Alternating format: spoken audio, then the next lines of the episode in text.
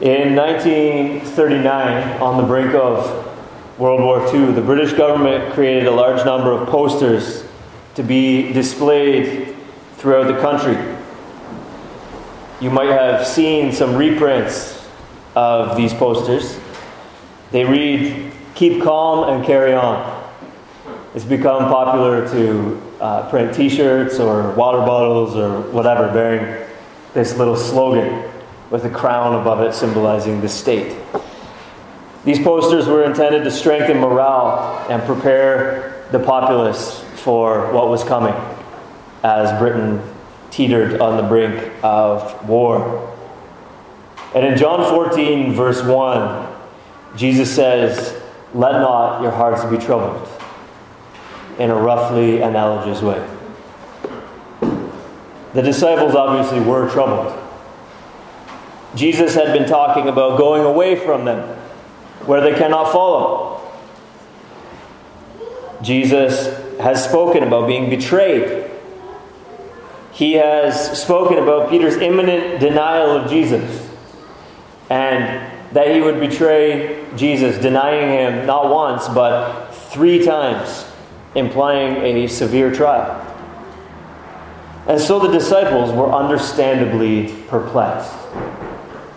Furthermore, as Hendriksen points out, the question was likely in their minds how can one who is about to be betrayed be the Messiah? Surely the question of whether they had misplaced their confidence loomed large in their minds as everything seemed to be coming to a bad ending. Hence, because their faith was wavering, hence Jesus says, Let not your hearts be troubled. In other words, keep calm and carry on. And he says, Believe in God, believe also in me. At this crucial hour, Jesus wanted them to look to the God of Abraham, Isaac, and Jacob who had been a refuge and a help to his people, generation after generation, constantly fulfilling promises that in the time of the giving of them were unbelievable. A son, for example, from the loins of one who was so old that, as Romans says, he was as good as dead and that from the womb of his 90 year old wife. A rescue from the world's great superpower, Egypt. Water from a rock as the people traveled through the wilderness. The displacement of giants in the land of Canaan so that the children of Israel could have a place to call their own. Jesus wanted them to look to the God of Abraham, Isaac, and Jacob, who had promised the unbelievable. Believe in God, he says. And Jesus also wanted them to simultaneously trust in He Himself. Believe also in me, Jesus says. Though he was about to appear to be a failure of a Messiah, Jesus was, like Joseph, so many centuries prior, a servant sent by God ahead of his brothers into a difficult situation in order to prepare a place for them so that he could receive them to himself.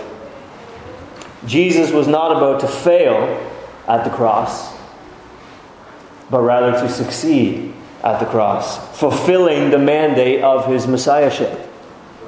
It was for the very purpose of going ahead of his brothers to prepare a place for them, that where he is, there they may be also. That Joseph was sold into slavery to the Midianites and carried in a caravan into Egypt. It was for the very purpose of going before his brothers to prepare a place for them that he became a servant in Potiphar's house and eventually was thrown into the pit, the jail, falsely accused, an innocent man suffering.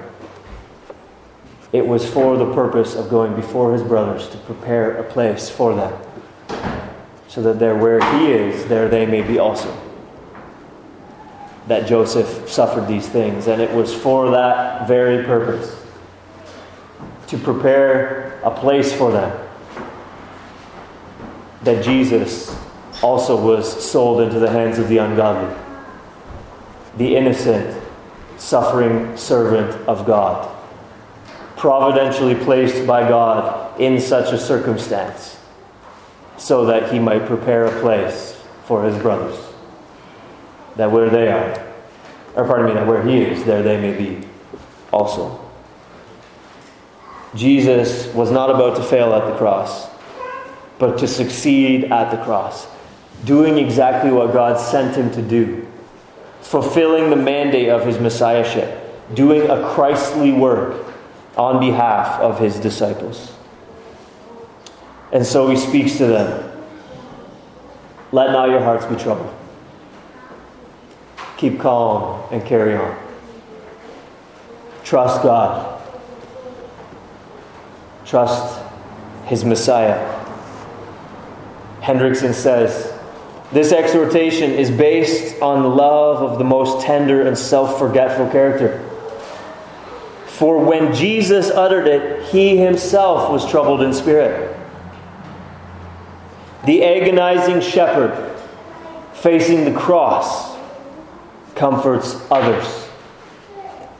He consoles the very men who have just demonstrated their selfishness and who are going to be offended in him. Was there ever a kinder shepherd? Half so gentle, half so sweet. This is the context of our passage today.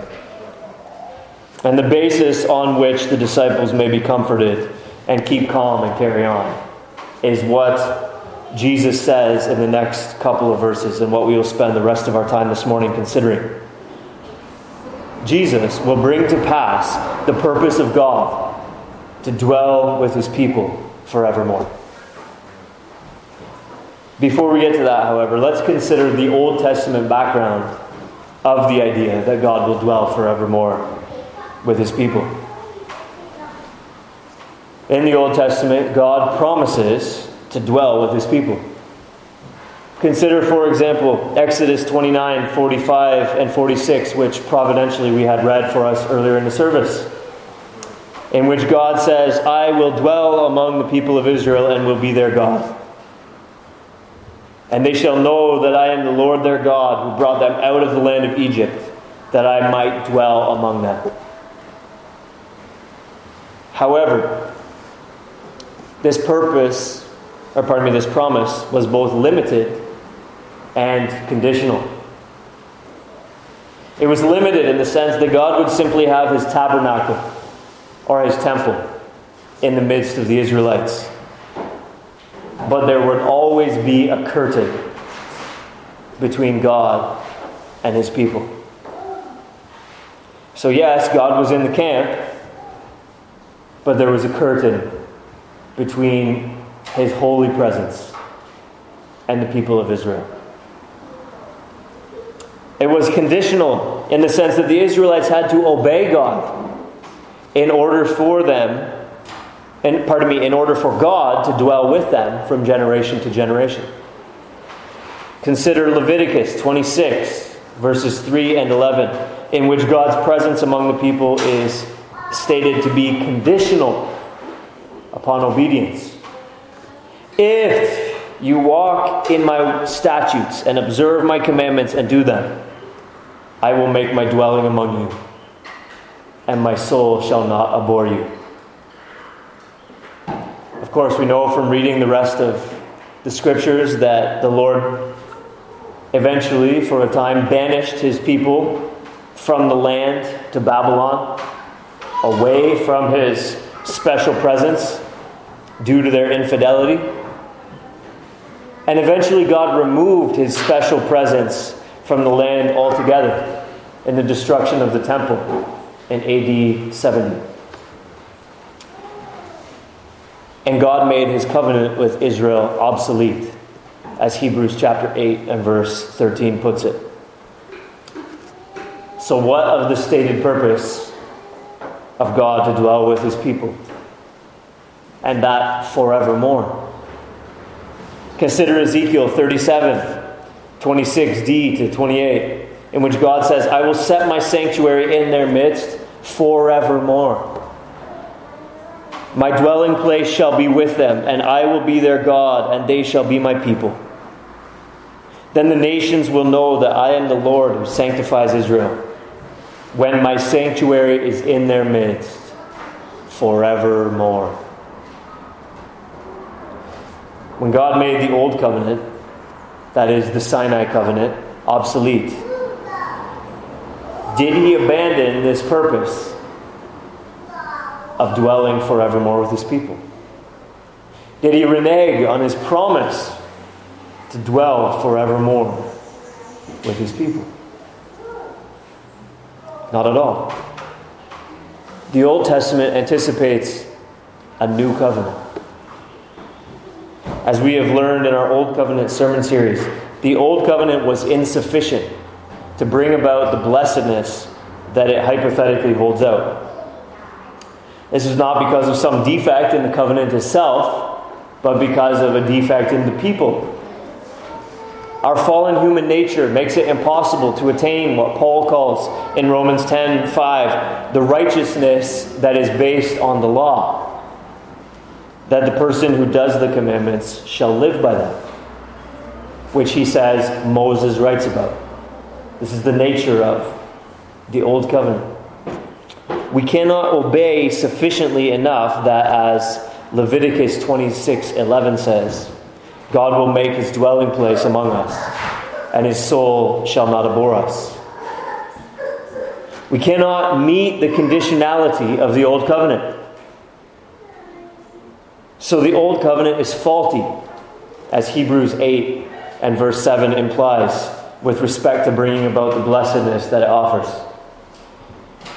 But it is faulty in the way that a measuring tape is a faulty tool for driving a nail.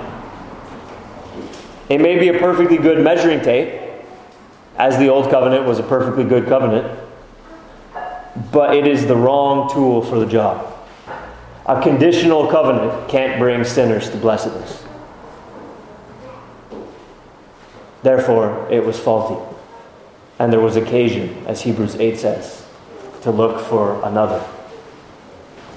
So the Old Testament, the Old Covenant itself anticipates a new covenant. Furthermore, there are explicit statements to this effect. In Jeremiah 31, which is the passage quoted and expounded in Hebrews 8, God says, Behold, the days are coming when I will make a new covenant with the house of Israel and the house of Judah.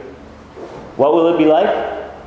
Not like the covenant that I made with their fathers on the day when I took them by the hand to bring them out of the land of Egypt my covenant that they broke. In other words, God is going to make an unbreakable new covenant. And in Ezekiel 37, 26d to 28, which I read earlier, God says, I will set my sanctuary in their midst forevermore. My dwelling place shall be with them, and I will be their God, and they shall be my people. Then the nations will know that I am the Lord who sanctifies Israel when my sanctuary is in their midst forevermore. On what basis will God do this? Just one verse earlier in Ezekiel 37 25, we read God saying that I will make a covenant of peace with them.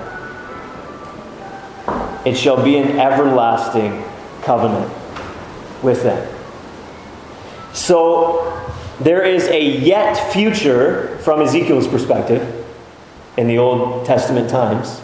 There is a yet future covenant, and therefore it is a new covenant which shall be everlasting. Obviously, it doesn't mean without beginning, but it does mean without end. And it shall be everlasting for the very reason that, as Jeremiah says, it is unbreakable. And it will result in peace with God and the dwelling place of God with man. This is why it's called a covenant of peace. This is why God says, I will make a covenant of peace with them. It shall be for them an everlasting covenant, and I shall make my dwelling with them. This new covenant, this everlasting covenant, this unbreakable covenant results in peace with God and the dwelling place of God with man. We could cite many more new, many more Old Testament verses which indicate a coming covenant, but these are sufficient. For our purposes this morning, it's only important that you see that the Old Testament indicates that the purpose of God is to dwell with his people forevermore. And that God will do this by means of a new covenant. We come now to our main idea that Jesus will bring to pass. That Jesus will bring to pass the purpose of God to dwell with his people forevermore. If God is to dwell with man, it can't be on the basis of that conditional covenant given at Sinai. If God is to dwell with man, a new covenant must be established. And what does Jesus say? As we will read later in the service. This cup is the new covenant in my blood. If God is to dwell with man, an unbreakable new covenant must be established, which we may never be cast out of. And what does the scripture say? There is therefore now no condemnation for those who are in Christ Jesus. As we saw last week, God is not surprised by your sin. Jesus knew that Peter could not, in his own strength, do what ought to have been done. And likewise, Jesus knows that you, in your own strength, cannot do what ought to be done. And yet, Jesus loved Peter anyway. And Jesus loves you anyway, Christian. We are not under the old covenant in order in, in which we have to meet conditions in order for us to obtain the blessedness held out. We are in the new covenant in which Jesus has done it all for us. So for Jesus, the new covenant is a works based, conditional covenant. He had to meet conditions for us. But for us, it is a grace based, unconditional covenant, which we may never be cast out of or severed from. Jesus has therefore dealt with the conditionality of the promised presence of God among his people by fulfilling all necessary conditions for us, such that we can be confident that God's dwelling place with us is sure and certain, as He has promised it will be. And Jesus has dealt with the limitation of God's presence among His people. As I said earlier, God's presence among His people was limited in the Old Covenant in the sense that God would simply have His tabernacle or His temple in the midst of the Israelite camp, but there was always a curtain between God and His people. What happened when Jesus died? Matthew 27 51. Behold, the curtain of the temple was torn in two from top to bottom.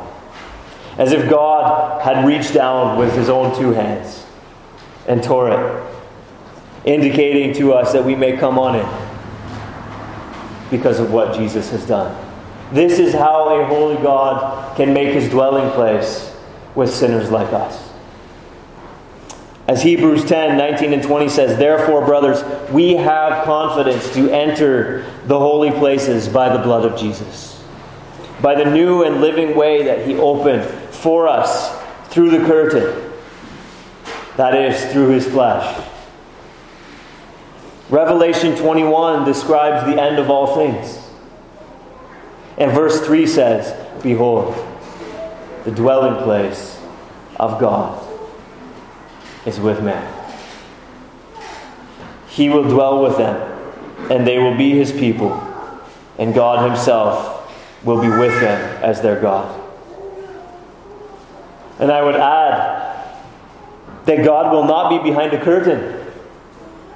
But as Revelation 22 3 and 4 says, the throne of God and of the Lamb will be in the city, that is, the New Jerusalem, and his servants will worship him. They will see his face. All of this because of Jesus. All of this because of the new covenant, which is to us grace based and unbreakable because Jesus has fulfilled every condition for us. All of this because Jesus opened up for us a way into the holiest of holy presence of God. Jesus will bring to pass the purpose of God, which is to dwell with his people forevermore. When he said that he was going to prepare a place for them, he didn't mean that he was going to sweep the floor and change the sheets. He meant that he was going to make it possible that a holy God could dwell among sinful people like us. That we could be received into the Holy of Holies. That heaven and earth could become one. That we might live where God is. That God might live where we are.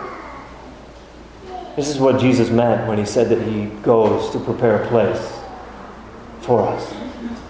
That where, we, where he is, there we may be also. Therefore, in view of this, let not your hearts be troubled. Jesus puts the imperative first. Let not your hearts be troubled. Why? And then he explains, because I'm going to prepare a place for you. This is the logic of the passage. Since he's going to prepare a place for you, let not your hearts be troubled. Our hearts ought to be tremendously comforted by the fact that one day the dwelling place of God will be with man. Our hearts ought to be comforted. I read this week of Rob Gronkowski, a non Christian professional American football player with a very fun, upbeat personality, saying that he has never had a bad day. I'm quite sure he's overstating the case, since absolutely nobody at all has a difficulty free life. But the point is taken. He lives with positivity and joy as a general rule, as a general pattern. Probably Probably not especially hard to do under the circumstances. Being a, a tall, handsome, wealthy athlete with a healthy body and you know everything that this world has to offer at your fingertips.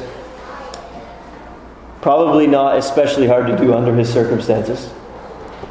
But listen here, Christian. It ought not to be so hard to do under our circumstances either.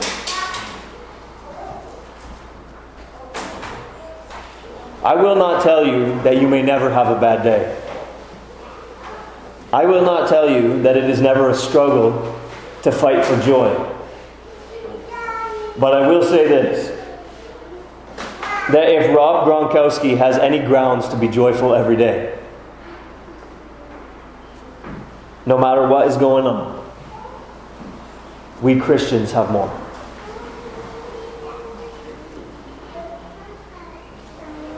Weeping may tarry for the night,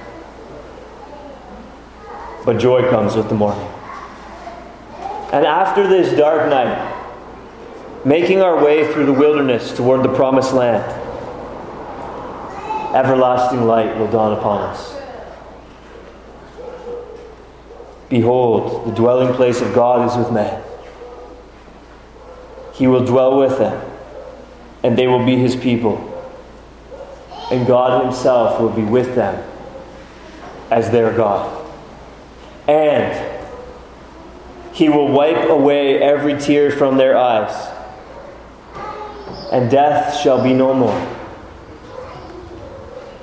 Neither shall there be mourning, nor crying, nor pain anymore. For the former things have passed away. This is grounds for great joy. Rick Phillips tells the story of a woman named Helen who had spent many decades as an overseas missionary. He says, now elderly, she worked as mission secretary in our church. Helen became ill with cancer, and one day when I was praying with her, she told me that the doctors had not given her long to live. I asked her, How are you feeling about this? Helen beamed and answered, Well, I am just getting so excited. She had been thinking about heaven and now was comforted in anticipation. This is a strong example of the sort of mindset that ought to characterize us as Christians. But many of us struggle to attain to that. Sometimes we struggle to be like Helen or to be like Rob Gronkowski. And we feel more like the glum and cynical donkey, Eeyore, from Winnie the Pooh. If that's you, Christian, press on to greater heights. Seek to obey Christ's instruction to let not your heart be troubled. On the basis that He has gone to prepare a place for you, that He might return and take you to Himself. That the dwelling place of God might be with you, that every one of your tears might be wiped away. That you will never have to mourn again or cry again, that you will never again experience pain, for the former things have passed away. Think on these things and reassure yourself that yes, if you are trusting in Christ, this promise is for you even in the interim before you attain to Helen's level of faith. As J.C. Ryle says, there will be room for all believers and all sorts of them. For little saints as well as for the great ones. For the weakest believer as well as the strongest. The feeblest child of God need not fear that there will be no place for him. None will be shut out but impenitent sinners and obstinate unbelievers. The word uh, in our ESV, in my father's house are many rooms. The King James has mansions from the Latin, which uh, strictly speaking, just simply means dwelling place. But we hear something else when we hear mansions. Right? What Jesus is saying is not that you're going to be balling once you get there. Don't worry. You know, you're going to have several floors and the finest finishes, the nicest decorative tiles, and oh, look at those moldings. Right? What Jesus is saying is that there's going to be room, like Ryle said not only for the great ones, but for the little Christians, for the feeblest, for the weakest. There's going to be room to spare. I'm going to go get space ready for all of you. This is what Jesus is saying. And then I'm going to be back to receive you to myself. In this passage, it's not really about the locality of heaven. Where is it? What is it? physically going to be like. That's not really the focus here. When Jesus says, I'm going to return and take you to be, he doesn't say there or in that place or whatever. He says, take you to myself. That where I am, there you may be also. Jesus is going to make sure that there's enough space for everybody that's trusting in him. As Ryle said, all believers and all sorts of believers. The big ones, the little ones. The strong ones, the feeble ones. Jesus is going to bring them all to himself. And there's going to be plenty of space for each and every one who is trusting in Christ Jesus. We ought to think on these things and speak to our hearts. Heart, don't be troubled. Yes, weeping may last for the night, but joy comes with the morning. One day this is going to be behind us. We sang earlier in the service, when Christ shall come, with shout of acclamation to take me home, what joy shall fill my heart. The trump shall resound, and the Lord shall descend. Praise the Lord. Praise the Lord, O oh my soul. We're about to sing now. I am bound. Remind yourself of this. I am bound. I am bound for the promised land. We may be in the wilderness now, but God is going to get us across the Jordan and into the promised land. So as you make your way through this wilderness, let not your hearts be troubled.